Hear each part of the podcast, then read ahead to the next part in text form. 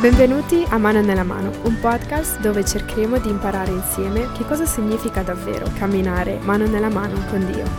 Ciao, sono Nelly Lavanda, la voce, la mente e il cuore di Mano nella Mano. E vi do il benvenuto in questo nuovissimo episodio di Mano nella Mano. Ancora una volta, prima di iniziare, voglio davvero ringraziarvi per sostenermi e per ascoltarmi ogni settimana. Grazie davvero per continuare a camminare mano nella mano insieme a me. Probabilmente state sentendo anche una differenza nel tipo di audio e nella mia voce. Questo è dovuto dal fatto che adesso sono in Italia e purtroppo non ho più un bellissimo studio come avevo prima e avrò bisogno di un po' di tempo per um, organizzarmi bene dal punto di vista tecnico e darvi i contenuti di qualità migliore possibile. Quindi vi chiedo anche un po' di pazienza sotto questo aspetto, ma non vi preoccupate, mano nella mano non si ferma qui. Vi dicevo anche della voce, eh, non sono stata un, molto bene in questi ultimi giorni e stavo aspettando di avere una voce un po' più ascoltabile, ma non è arrivata, quindi eh, vi toccherà ascoltarmi con la voce un po' raffreddata, ma spero non sia un problema per voi. Sappiate sempre che il mio intento è quello davvero di fare del mio meglio e di impegnarmi al massimo per questo progetto, non semplicemente perché può aiutare me, ma perché sto vedendo quanto sta aiutando tante altre persone e siete voi la mia motivazione di continuare e di andare avanti, quindi davvero ancora una volta grazie mille.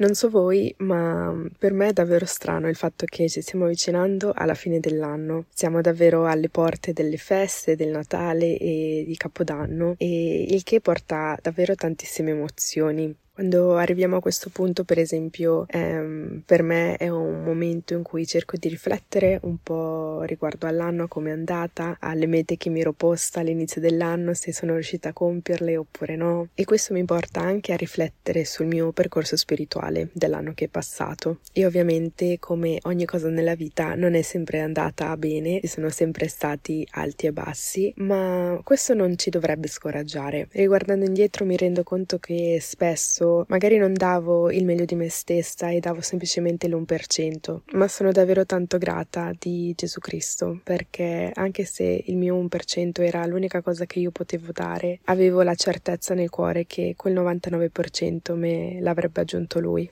E sappiate che questa certezza ci ha messo un po' ad arrivare. Chi mi conosce sa che sono una perfezionista e cerco sempre il meglio in ogni cosa, soprattutto in me stessa. E per quanto possa essere davvero un buon pregio in determinati aspetti della vita, in altri invece si trasforma in un grande difetto, soprattutto quando si aggiunge eh, l'ostinazione del fare le cose da sola e del non essere aiutata. Questi due aspetti che mi definiscono ehm, non mi hanno aiutato eh, negli ultimi anni in cui ho cercato di ricostruire la mia testimonianza su Gesù Cristo e sul mio rapporto con Lui e con Dio perché esigevo da me stessa la perfezione in tutte le cose che ci vengono richieste da fare e senza l'aiuto di nessuno, ovvero senza l'aiuto di Gesù Cristo. Quindi oggi ho pensato di potervi parlare riguardo a questo, a come sono riuscita ad andare oltre a questo muro della perfezione e del non essere aiutata che mi ha permesso di avere oggi un eh, rapporto più sincero e più forte con eh, il mio Salvatore, con eh, Gesù Cristo. C'è stato un periodo non molto lontano in cui avevo difficoltà a credere che Gesù Cristo avesse spiato anche per me. Era difficile credere che lui avesse pianto per i miei dolori, avesse sofferto per le mie malattie ed era davvero difficile immaginare, neanche semplicemente credere, ma anche anche solo immaginare che lui mi capisse, che lui sentisse il mio dolore e le mie sofferenze. Il non riuscire a credere in queste cose ovviamente mi ha portata ad un punto in cui per me era anche difficile l'idea di poter cambiare tramite la sua espiazione, tramite quel potere che lui ha di appunto trasformare i nostri dolori in pace e i nostri errori in cose del passato e dimenticate. Sono cresciuta eh, con la convinzione che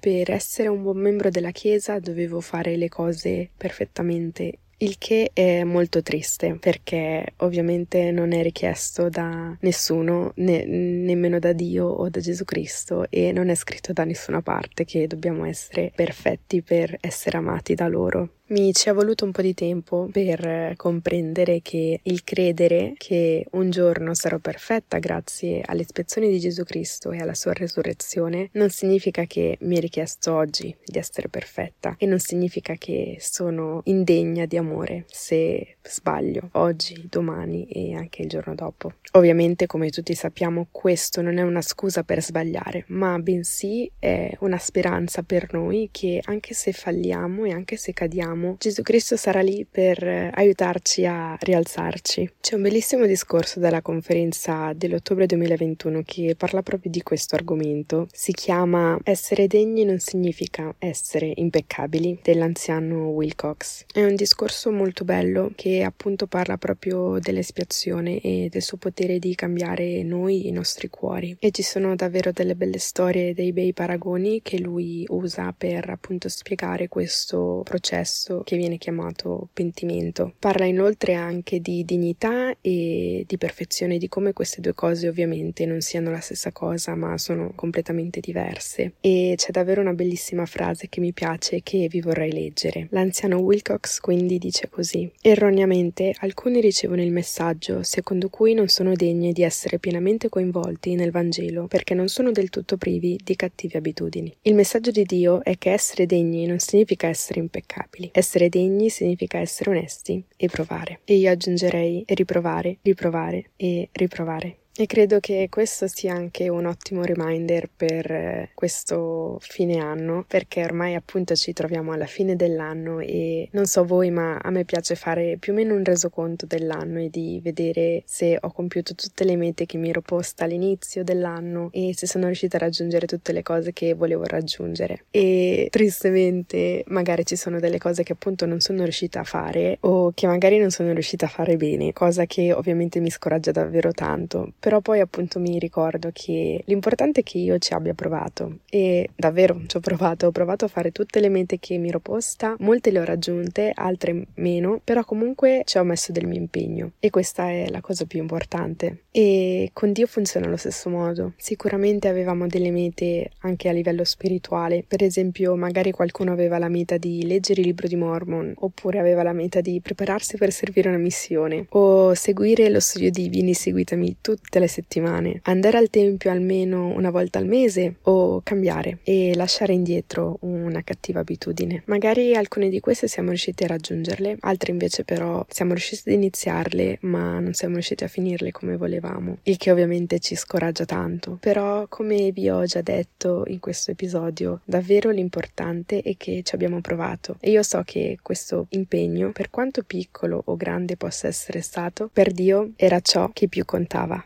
Non è facile però ehm, pensare in questo modo. Tante volte sono caduta nell'errore di pensare che Dio non mi avrebbe più voluto bene, tra virgolette, o non mi avrebbe più accettato visto che non stavo cambiando e magari non stavo facendo nulla per cambiare. Per alcuni di voi magari questo tipo di pensiero è completamente lontano dal vostro, però credetemi, non solo io, ma ci sono davvero tante altre persone che la pensano così e non è facile uscire da quel tipo di pensiero. Ci vuole del tempo tempo e ci vuole tanta pazienza perché è un processo e spesse volte anche un lungo processo. Un altro pensiero sbagliato che avevo spesso era quello che Dio non mi avrebbe aiutato nella mia vita e non mi avrebbe amata come lo faceva prima finché io non cambiavo, finché io non mi pentivo. E il che è sbagliato perché in realtà Dio non vede l'ora di aiutarci proprio in quei momenti in cui stiamo cercando di appunto cambiare e migliorare. L'anziano Wilcox nel suo discorso infatti dice che alcuni erroneamente ricevono il messaggio secondo cui Dio non ci aiuterà aiuterà se non dopo che ci saremo pentiti. Il messaggio di Dio è che Egli ci aiuta mentre ci pentiamo. La sua grazia ci è disponibile a prescindere dalla nostra posizione sul sentiero dell'obbedienza. E più avanti lui continua dicendo: In tanti sono stati così feriti da rapporti distrutti e tesi che per loro è difficile credere nella compassione e nella longaminità di Dio. Fanno fatica a vedere Dio per ciò che è un padre amorevole che ci viene incontro nelle nostre necessità e che sa come dare cose buone a coloro che gliele chiedono.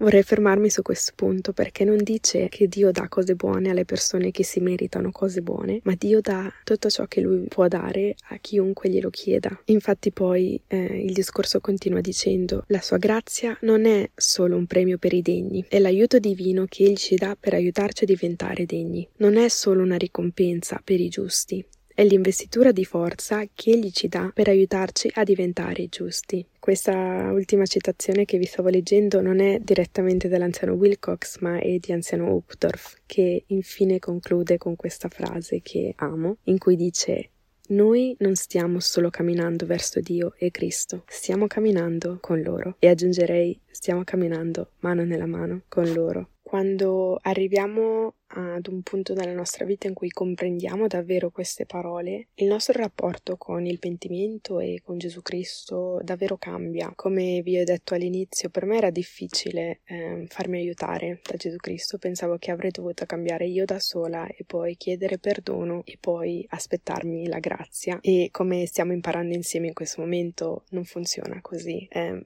Dio non aspetta che noi cambiamo per aiutarci per venirci incontro, ma ovviamente è Lui a fare ogni passo con noi nel processo di cambiamento e di pentimento. Credo sia davvero molto importante per ognuno di noi comprendere questa verità adesso che siamo alla fine dell'anno, perché ci aiuterà a iniziare questo nuovo anno, il 2024, con una consapevolezza migliore dell'amore che Dio ha per noi, dell'amore che Gesù Cristo ha per noi e che ha mostrato durante la sua espiazione e della sua voglia di camminare insieme a noi in questo percorso di vita, pronto ovviamente a fermarsi quando noi ci fermiamo, a rialzarci quando cadiamo, a prenderci in braccio quando siamo stanchi e a camminare mano nella mano con noi. Riguardando indietro, non so in quale preciso momento sono riuscita a cambiare questo modo di pensare riguardo all'espiazione e a Gesù Cristo. Questo infatti vi può far rendere conto di come sia stato un processo, di come io sono riuscita a farlo davvero piano piano elaborandoci ogni giorno. Quando mi sono resa conto di essere arrabbiata nei confronti di Gesù Cristo perché io non sentivo nella mia vita in quel momento il potere espiatorio di conforto e di pace, mi ero resa conto che per prima cosa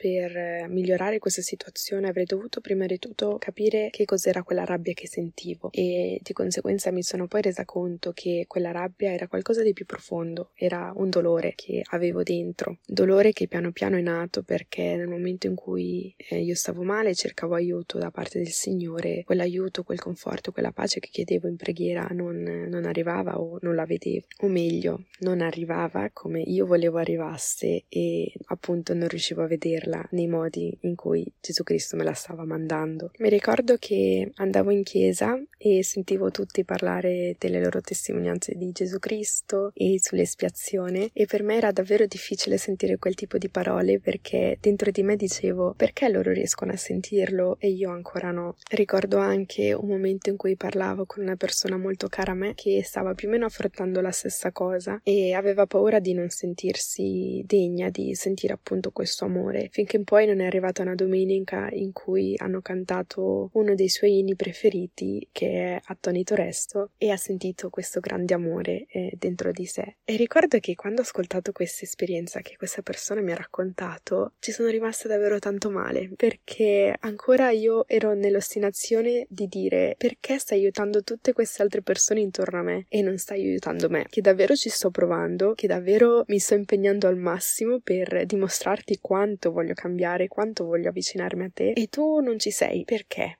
E continuavo a ripetere questo nelle mie preghiere, perché, perché e perché. Un giorno poi mi sono resa conto che avrei dovuto cambiare il mio approccio in questa situazione e cercare di aprire gli occhi. Quindi, anziché chiedere perché nelle mie preghiere, ho iniziato a chiedere di appunto aiutarmi ad aprire gli occhi e vedere dove era Gesù Cristo. Nello scorso episodio vi ho raccontato delle farfalle bianche, oggi vi racconto delle persone che erano intorno a me. Prima però devo darvi una piccola premessa affinché capiate meglio meglio questo processo. Sono sempre stata abituata a ricevere le mie risposte e tutte le cose che chiedevo in un determinato modo, solitamente attraverso le scritture o attraverso pensieri nella mia mente, cosa che poi dopo la missione per qualche motivo è cambiata e dovevo imparare i nuovi modi in cui Dio e Gesù Cristo mi stavano parlando. Uno di questi modi che ho compreso da poco è che loro mi parlano tantissimo attraverso le altre persone, perciò ogni volta che io chiedevo aiuto e conforto non arrivava attraverso magari un dolce calore nel mio cuore o attraverso un versetto che leggevo o attraverso una voce nella mia mente mentre pregavo, ma arrivavano invece dalle parole dolci degli amici intorno a me, dagli abbracci delle persone che si preoccupavano per me e in qualche modo, senza sapere della mia situazione, dicevano cose che io avevo bisogno di sentire. Quello mi ha reso conto che davvero Dio mi conosceva nel profondo,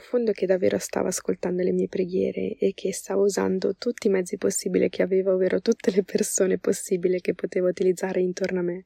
Quando quindi poi mi sono resa conto di questa cosa, il mio cuore ha iniziato a cambiare e avevo un cuore molto più grato, avevo un cuore molto più aperto agli insegnamenti dello Spirito, all'amore di Gesù Cristo e mi sono resa conto come questo processo di avvicinarmi molto di più al mio Salvatore mi ha permesso di cambiare in tante altre cose che stavo cercando di cambiare e che ovviamente da sola non ci riuscivo molto bene. Avere quindi questo rapporto diretto col Salvatore davvero cambia tutto, cambia il nostro desiderio di migliorare perché non lo faremo da soli ma appunto lo faremo con lui e chi meglio di lui ci può aiutare in questo tipo di processo. Ci tenevo tanto a parlare in questo episodio riguardo a Gesù Cristo e al suo potere espiatorio e al suo potere di aiutarci a cambiare, perché ovviamente siamo anche a dicembre, siamo nel mese in cui celebriamo il nostro Salvatore. Ovviamente è una cosa che dovremmo fare tutti i giorni della nostra vita, non solo nel periodo natalizio, però è bello come ci sia un grande enfasi particolare nel mese di dicembre. Ricordiamoci che non solo celebriamo la sua nascita, ma celebriamo appunto appunto lui come persona e ciò che è venuto a fare, la sua missione qui sulla terra. E la sua missione più grande era quella di aiutarci. È venuto qui per eh, riscattare le persone ferite, per trovare le persone perdute, per abbracciare le persone sconsolate e per guarire le persone malate.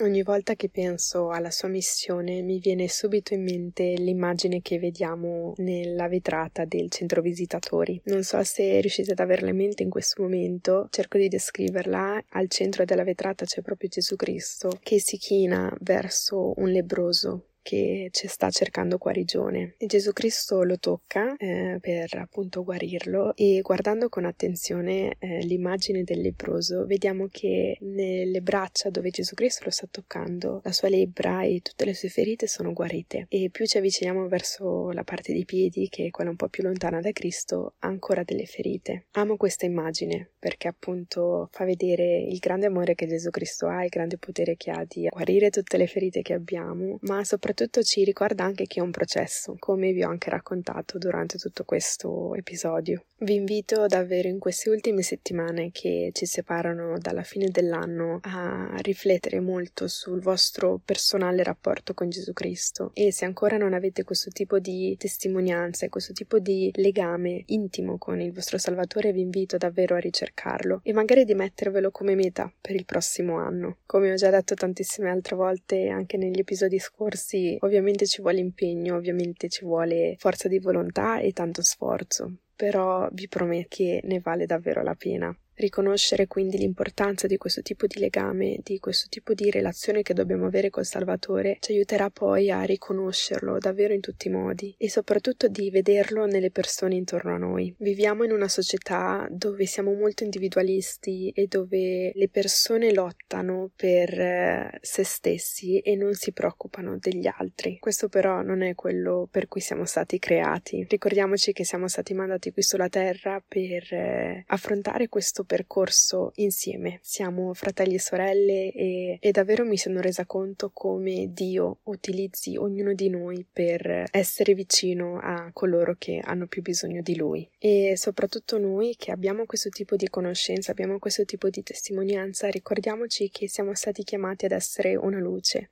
In Matteo 5, versetto 14, il Signore dice: Voi siete la luce del mondo, una città posta sopra un monte che non può rimanere nascosta. E nel periodo di dicembre questo ce lo ricordiamo molto bene perché abbiamo appunto il programma Sì una luce che ci spinge ogni giorno a fare qualche azione per illuminare la giornata di coloro intorno a noi. Vi invito quindi a fare del vostro meglio anche per essere una luce ed essere uno strumento nelle mani del Signore. Davvero fa la differenza nelle persone e ne ho una grande testimonianza. Come vi raccontavo prima, nel momento in cui avevo più bisogno d'aiuto il Signore mi mandava i miei fratelli e le mie sorelle intorno a me a consolarmi, a darmi amore e io so che ognuno di noi ha questo stesso potere. Inoltre, far parte di questa grande opera ed essere uno strumento nelle mani del Signore ci viene un po' più facile quando abbiamo appunto quel rapporto stretto e sincero con Lui, perché sarà proprio Lui a guidarci nella nostra missione di aiutare anche gli altri, perché il primo che è stato ad aiutare noi è stato proprio Lui, Gesù Cristo. E per finire questo episodio vorrei leggervi una piccola parte di un inno che mi è molto a cuore. Questo inno è il numero 108, eh, intitolato Riverentemente Or, e non so se lo sapete, ma credo sia l'unico di tutti gli inni in cui è Gesù Cristo che parla direttamente a noi. È stato scritto in modo tale che sembrasse che Gesù Cristo stesse proprio parlando a noi che ascoltiamo questo inno e lo cantiamo. E quindi Gesù Cristo si rivolge eh, in prima persona persona, a chiunque ascolti questo inno e appunto voglio leggervi alcune strofe. Riverentemente or china il capo in umiltà, pensa a me, tuo Redentor, che per te morì un dì, il mio sangue allor versai nel dolor dell'agonia, sulla croce mi molai per redimere anche te. Spegni l'odio del tuo cuore ai fratelli don amor. O perdona pure tu, come anch'io ti perdonai. Prega in solennità, offri a me la vita tua, e la grazia scenderà, qual rugiada, su di te. Per te al Padre chiederò ogni cosa che vorrai. Ti amo, quale amico mio. Quest'amore non ha fin. De ti imploro non scordar. Prega sempre in nome mio, sii costante e fedele, e il tuo Salvator sarò. Grazie davvero per essere arrivati fino a questo punto dell'episodio, eh, grazie per ascoltarmi e grazie per fare del vostro meglio nel camminare mano nella mano con Dio. Come sempre io sono Nani Lavanda, la voce, la mente e il cuore di mano nella mano. Questa non è soltanto la mia storia, ma è anche la tua storia, è la nostra storia.